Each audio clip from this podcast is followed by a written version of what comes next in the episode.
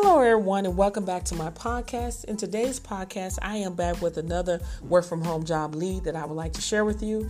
And before I give you that information, make for sure you share this podcast with everyone that you know that are looking for legitimate work at home jobs, as well as go to my YouTube channel called Real Work from Home Jobs with Aressa, where I upload YouTube videos every single day, and they go out at 7 a.m. Central Standard Time. And all of my videos, I am sharing my screen. We're discussing the job posts as well as showing you how to apply.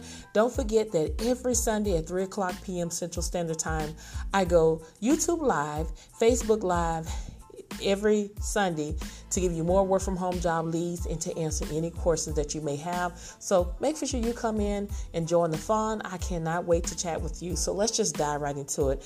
US Bank is currently hiring right now. They do have state hiring restriction listed.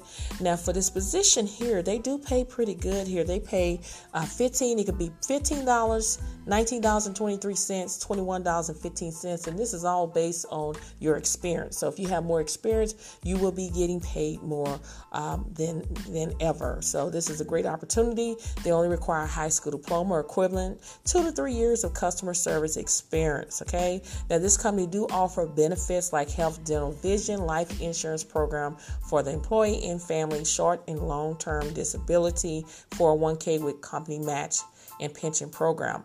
Now the training hours will be from 8 a.m. to 4:30 p.m. Central Standard Time. That's Mondays through Friday for the first week, as well as the 10th and 11th week of employment. You can earn 10% of shift different pay for shifts starting after 12:30 p.m. and base pay will be determined by the experience. Now, what you'll be doing is you're going to be answering incoming calls and providing high quality support to their credit and debit card customer over the phone.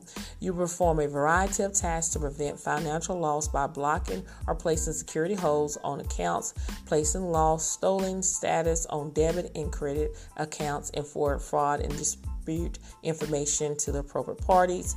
You will also initiate fraud claims and provide information on assisting fraud and dispute claims.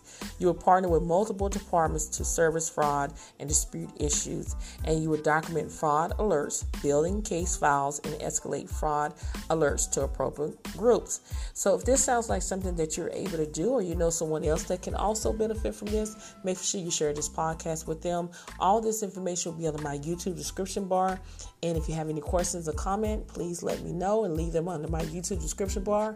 Thank you so much for listening, and I will see you on the next episode.